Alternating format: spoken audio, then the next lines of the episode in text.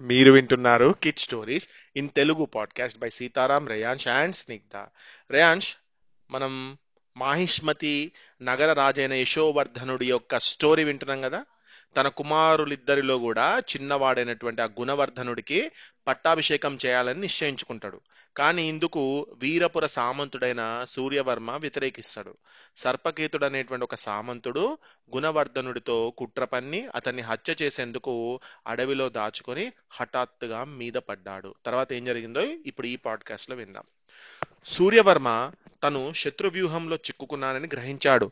ఆ శత్రువు ఎవడో కూడా అతడికి అర్థమైంది. నరకండి చంపండి సూర్యవర్మ గనక ప్రాణాలతో బయటపడితే మన ప్రాణాలు దక్కవు అన్న మాటలు అతడికి వినిపించినాయి. ఆ కంఠస్వరం సర్పకేతుడిది అని అతడు వెంటనే తెలుసుకున్నాడు. సూర్యవర్మ చేతికత్తి గాలిలో రివ్వు రివ్వుమని భయంకరంగా ధ్వనించింది. ఎదురుగా ఉన్న శత్రు సైనికుడి తలలతో పాటు పక్కగా ఎదురుగా వచ్చిన శత్రువు యొక్క కుడి చేయి కూడా ఒకే దెబ్బకు గాల్లోకి ఎగిరి దూరంగా పడినాయి.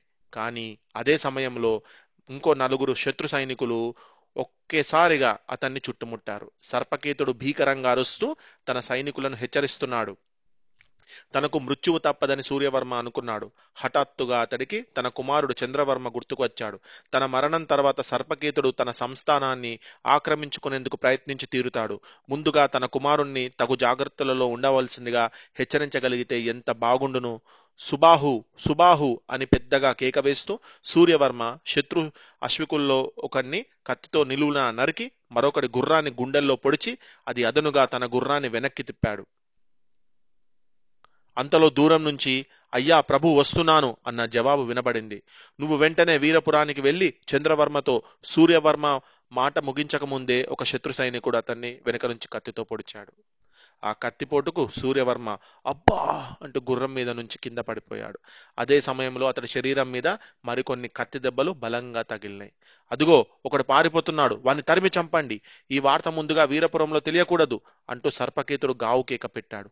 ఆ వెంటనే నలుగురు ఐదుగురు గుర్రం ఎక్కిన వాళ్ళు పారిపోతున్న సుబాహుడు వెంటబడ్డారు. సుబాహుడు సూర్యవర్మ సేవకుల్లో చాలా నమ్మకస్తుడు. అతడు బాల్యం నుంచి సూర్యవర్మను సేవ సేవిస్తున్నాడు. అతడు మంచి తెలివితేటలు గలవాడే కాక చాలా ధైర్య సాహసాలు కూడా గలవాడు. తన ప్రభువును రక్షించడం సాధ్యం కాదని గ్రహించగానే సుబాహుడు అక్కడి నుంచి పారిపోయి జరిగిన ఘోరం సంగతి ముందుగా చంద్రవర్మతో చెప్పడానికి ఆలోచించాడు. అంతలో సూర్యవర్మ హెచ్చరిక వినిపించింది. సుబాహుడు తన గుర్రాన్ని శత్రు అశ్వికుల మధ్య నుంచి పక్కకు దూకి దూకించి కొండదారి వెంట నడిపాడు. అశ్వకులు అంటే గుర్రం ఎక్కిన వాళ్ళు. శత్రువులు గుర్రం మీద వస్తున్నారు కదా. వాళ్ళను సైడ్ ట్రాక్ చేసి అక్కడి నుంచి ఒక చిన్న కొండదారి నుంచి వెంట నడవసాగాడు. గుర్రం అతి వేగంగా పరిగెడుతున్నది. సుబాహుడు వీరపురం చేరాలంటే ఆ కొండపైనున్న చుట్టుదారి వెంట పోవాలి. ఆ మార్గం చాలా ఇరుకైనది. రెండు గుర్రాలు ఎదురు ఎదురుగా తప్పుకునేందుకు మాత్రమే జాగా ఉంటుంది.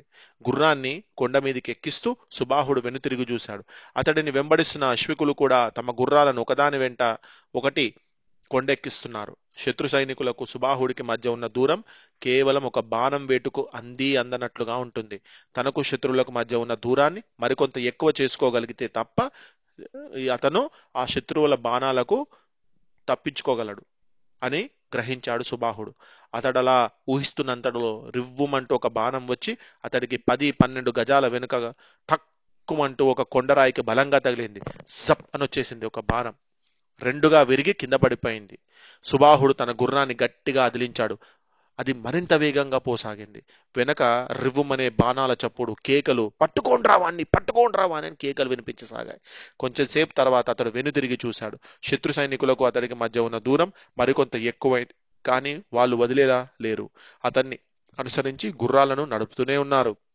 మెలికల కొండను చుట్టూ ఉన్న ఆ సన్నని మార్గం వెంట సుబాహుడు తన గుర్రాన్ని జాగ్రత్తగా నడుపుతున్నాడు. అతడికి కుడివైపున ఉవ్వెత్తుగా లేచిన కొండ గోడ ఎడమవైపున ఒక పెద్ద లోయ ఉన్నవి. గుర్రం కాలు ఏ మాత్రం పట్టు తప్పినా తను ఆ లోయలోకి పడిపోయి తునాతునుకలవడం తప్పదు. అంతేకాక క్రమంగా చీకటి కూడా కమ్ముకోవటంతో మార్గం కూడా అంత స్పష్టంగా కనిపించటం లేదు. కానీ తనను శత్రువులు వెంబడిస్తున్నారన్న సూచనగా గుర్రాల సకలింపులు వాటి గిట్టలకు అంటే వాటి కాలికి తగిలిన సౌండ్ కూడా వస్తుందన్నట్టు. అగాధంలోకి జారుతున్న రాళ్ళ ధ్వని ఒక్కొక్క రాయి కింద పడుతున్న ఆ లోయలోకి. అవి అన్ని వినిపిస్తూనే ఉన్నాయి. కొంతసేపటికి బాగా చీకటి పడి చంద్రుడు ఉదయించాడు. కొండ మార్గం మరింత మెలికలు తిరుగుతున్నది. అలాంటి సమయంలో సుబాహుడికి హఠాత్తుగా శత్రు అశ్వికులు అగాధానికి అవతల ఉన్న దారి మీద కనిపించారు. అంతకుముందు అతడు ఆ మార్గాన్నే వచ్చాడు. మధ్య అగాధం ఒకటి వారిని వేరు చేస్తున్న అడ్డదారిన చూస్తే వాళ్ళు అతడికి చాలా సమీపంలో ఉన్నారు.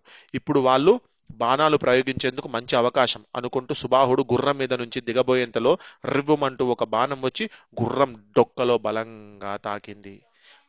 దాని కడుపులోకి బలంగా తాకింది. గుర్రం ముందు రెండు కాళ్ళను గాల్లోకి ఎత్తి పెద్దగా అరిచి గుడ్డి దానిలా కుడివైపున్న కొండ అంచున తలతో ఒకసారి ఢీకొట్టి ధబీమంటూ పక్కకు పడిపోయింది. దానితో పాటు సుబాహుడు కూడా కిందకి పడిపోయాడు. మరుక్షణం గుర్రం పెద్దగా సకిలించి ఆ లోయలోపు దొర్లింది. ఇక అక్కడ ఉన్నటువంటి ఒక రాళ్ళ మధ్య చిక్కుకున్న కా సుబాహుడి యొక్క కాళ్ళు చిక్కుకున్నాయి. దానితో పాటు అతను కూడా లోయలోకి పడిపోబోతున్నాడు. ఐదారు పొర్లింతల తర్వాత కొంచెం ఏటవాలుగా ఉన్న ప్రదేశంలో సుబాహుడి చేతికి ఒక బలమైన చెట్టు కొమ్మ దొరికింది. అతడు దాన్ని బలంగా రెండు చేతులతోనూ పట్టుకున్నాడు.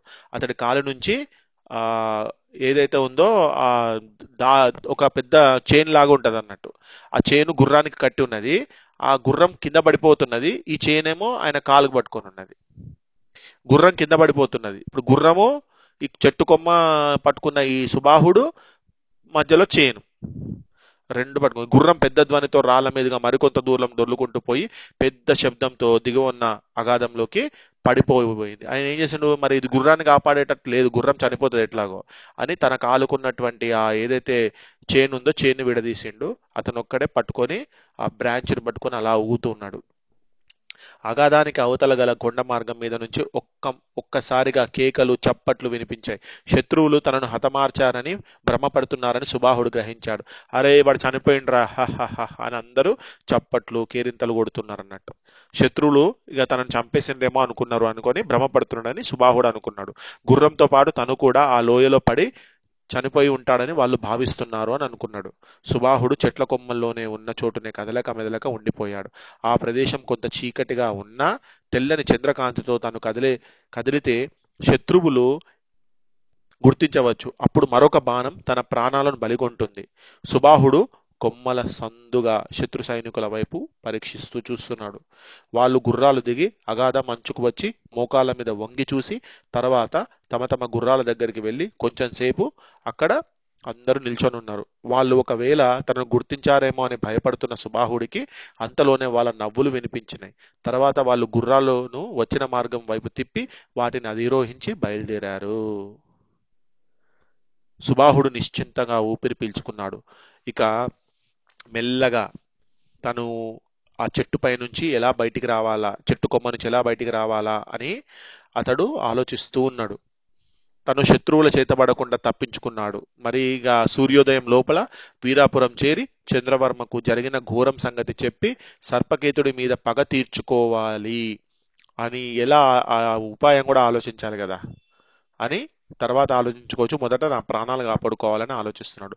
శత్రు సైనికులు కొండ మార్గం మలుపు తిరగగానే సుబాహుడు కొమ్మల చాటు నుంచి మెల్లగా బలం తెచ్చుకొని ఆ కొమ్మ మీదకి ఎక్కిండు ఎక్కి మెల్లగా బ్రాంచ్ నుంచి ఆ చెట్టు మీదకి ఎక్కిండు అతడి దుస్తులు చీలికలు వాలికలు అయి ఉన్నాయి. అంటే చినిగిపోయినాయి మొత్తం. శరీరం చాలా చోట్ల రక్తం గారుతున్నది. అతడు అక్కడ ఉన్న చెట్ల ఆకులు రెండు తీసుకొని గుప్పెళ్ళ నిండా తీసుకొని వాటిని బాగా నలిపి ఆ వచ్చిన ఆకురసాన్ని తన గాయాలకు పూసుకున్నాడు. అప్పట్లో మెడిసిన్స్ అంటే ఇవే చెట్టు ఆకులను అవన్నీ పెట్టేవాళ్ళు. అయితే ఆ సమయంలో అతడికి కొంత కొంతసేపటికి అతనికి కొండ చిరుత కొండలలో తిరిగే చిరుత పులి సౌండ్ వినిపించింది అరుపు వినిపించింది. ఆ అరుపు వింటూనే సుబాహుడు ఆశ్చర్యపోయాడు. ఆ కొండ కోణంలో చిరుతపులులు తోడేళ్ళేగాక పెద్ద పెద్ద కొండ చిలువలు కూడా ఉంటాయని అతడికి జ్ఞాపకం వచ్చింది. పైథాన్ కొండ చిలువలు అంటే ఇవే. పైథాన్స్ లాంటివి. తర పైథానే కాదు. దాన్ని ఏమంటారు రా? కొండ చిలువ అంటే ఏం చెప్పు? పెద్ద పెద్ద స్నేక్స్ ఉంటాయి చూడు. యానకొండాస్ అవి. పైథాన్ యానకొండాస్ అలాంటివన్నీ కూడా. అలాంటి వాటి నోటి పడక పడకుండా మరి తను బతికి బయటపడాలంటే రక్షణకు ఏదో ఒక ఆయుధం అవసరం కదా. కానీ తన కత్తి ఆ గుర్రం మీద నుంచి దొరిలినప్పుడు ఎక్కడో పడిపోయింది. సుబాహుడు అటు ఇటు కలియజూసి అందుబాటులో కనిపించిన ఒక దృఢమైన చెట్టు కొమ్మను విరిచి చేత పట్టుకున్నాడు. తర్వాత అక్కడ ఉన్న రాళ్ళను కొమ్మలను ఊతగా చేసుకొని కొంచెం కొంచెం పాకుతూ మార్గం మీదికి వచ్చిండుగా మెల్లగా. ఇప్పుడు తను ఏ మార్గాన పోతే వీరపురం దగ్గరలో సుబాహుడికి తెలుసు. అతడు ఆ చి చిమ్మ చీకటిలో ఓ కొంచెం ఉన్న వెలుతురులో జాగ్రత్తగా నడుస్తూ బాగా అర్ధరాత్రి అయ్యేసరికి కొండకు దగ్గరలో ఉన్న ఒకానొక గ్రామ ప్రాంతానికి చేరిండు. గ్రామం ఇంకా అల్లంత దూరం ఉందనగా సుబాహుడికి కాగడాల కాంతి వాటి చుట్టూ చేరి మాట్లాడుకుంటున్న మనుషులు కనిపించిండ్రు. ఇంత రాత్రి వేళ గ్రామవాసులకు ఊరి వెలుపల ఏం పని? బహుశా ఈ కాగడాలు? బందిపోటు దొంగలవేమో అన్న అనుమానం కూడా కలిగింది సుబాహుడికి. అంతలోనే గుర్రపు డెక్కల శబ్దం వినిపించింది. రాస్తా వెంట అతి వేగంగా పరుగులు తీస్తున్న కొంతమంది కాగడాలు పట్టుకొని ఉన్న వాళ్ళు కనిపించిండ్రు. ఇంకా ఇక్కడే ఉన్నారా మీరు? పదండి నడవండి అని హెచ్చరికలిస్తూ ముందుకు వెళ్ళిపోయారు. ఆ గుర్రం మీద వచ్చిన వాళ్ళు అక్కడ నిల్చొని ఉన్న వాళ్ళతోటి అంటున్నారు ఇంకా ఇక్కడే ఉన్నారా? పదండి అని. ఈ సంఘటన సుబాహుడికి ఆశ్చర్యాన్నే కాక అనుమానం కూడా కలిగించింది. ఆ కాగడా వాళ్ళు బందిపోట్లు కారు. గుర్రపు రౌతులు ధరించిన దుస్తుల తీరు చూస్తే వాళ్ళు సైనికులుగా కనిపిస్తున్నారు. అయితే వాళ్ళు వీరపుర సైనికుల లేక సర్పకేతుడి సైనికులా? కాగడాల చుట్టూ చేరిన జనం కదలికల కదలి కదిలి వెళ్ళవలసిన ప్రాంతం ఏదై ఉంటుంది? అని అనుకుంటున్నాడు. ఇలాంటి ప్రశ్నలకు సమాధానాలు రాబట్టాలంటే తను ఆ కాగడాలున్న చోటుకు వెళ్ళడం ఒక్కటే మార్గమని సుబాహుడు నిశ్చయించుకున్నాడు. ఒకవేళ వాళ్ళు వీరపురం పౌరులే అయితే వాళ్ళ నుంచి తను ఒక గుర్రాన్ని తీసుకొని త్వర త్వరగా వీరపురం చేరవచ్చు. అలా కాక వాళ్ళు శత్రువులైతే సుబాహుడు తన దుస్తుల వైపు పరీక్షగా చూసుకున్నాడు. ఈ చినిగిన దుస్తుల్లో తన ఫలానా అని ఎవరు గుర్తించలేరన్న ధైర్యం అతడి కలిగింది. అతడు ముందుకు నడిచి కాగడా వాళ్ళను సమీపించాడు. సుబాహుడు అటువైపు వచ్చే లోపలే కాగడాల చుట్టూ చేరిన వాళ్ళలో ఒకడు పెద్దగా గొంతెత్తి అదిగో ఎవడో బిచ్చగాడు వస్తున్నట్టున్నది. ఒరేయ్ ఇక్కడ నువ్వు వచ్చి అడు అడుక్కోనాల్సిన తినాల్సిన అవసరం ఏముందిరా? ఇంత అర్ధరాత్రి వేళ తెల్లవారే లోపల మేము వీరపురాన్ని కొల్లగొట్ట కొల్లగొట్టబోతున్నాం. అంటే దొంగతనం చేయాలనుకుంటున్నాం వీరపురాన్ని. మా వెంట వస్తావా? నీకు కూడా అటు ఇటు పద్నాలుగు ఏమంటాడు? తరాలకు సరిపడా సొమ్ము దొరుకుతుంది అని అంటాడు. ఏమంటావు? వస్తావా? అన్నాడు. అంటే వాళ్ళెవరు? దొంగలు బందిపోట్లు దొంగలు. సుబాహుడు ఆశ్చర్యపోయి అంతలోనే తేరుకొని అవును దొరా నేను మీ వెంట వీరపురం వస్తాను. నాకు సొమ్మేమీ అవసరం లేదు. నాకు కొంచెం తినడానికి ఇంత బువ్వ దొరికితే చాలు అన్నాడు. అవతలివాడు ఏదో అనబోయేంతలో కొందరు అక్కడ ఉండే వాళ్ళు వేగంగా అటు వస్తూ సర్పకేతు రాజుకు జై అంటూ అరిచి మీలో ఎవరైనా వీరపురం వాళ్ళు ఉన్నారేమో ఇప్పుడే చూసుకోండి. తర్వాత ఏడ్చి లాభం లేదు అన్నారు.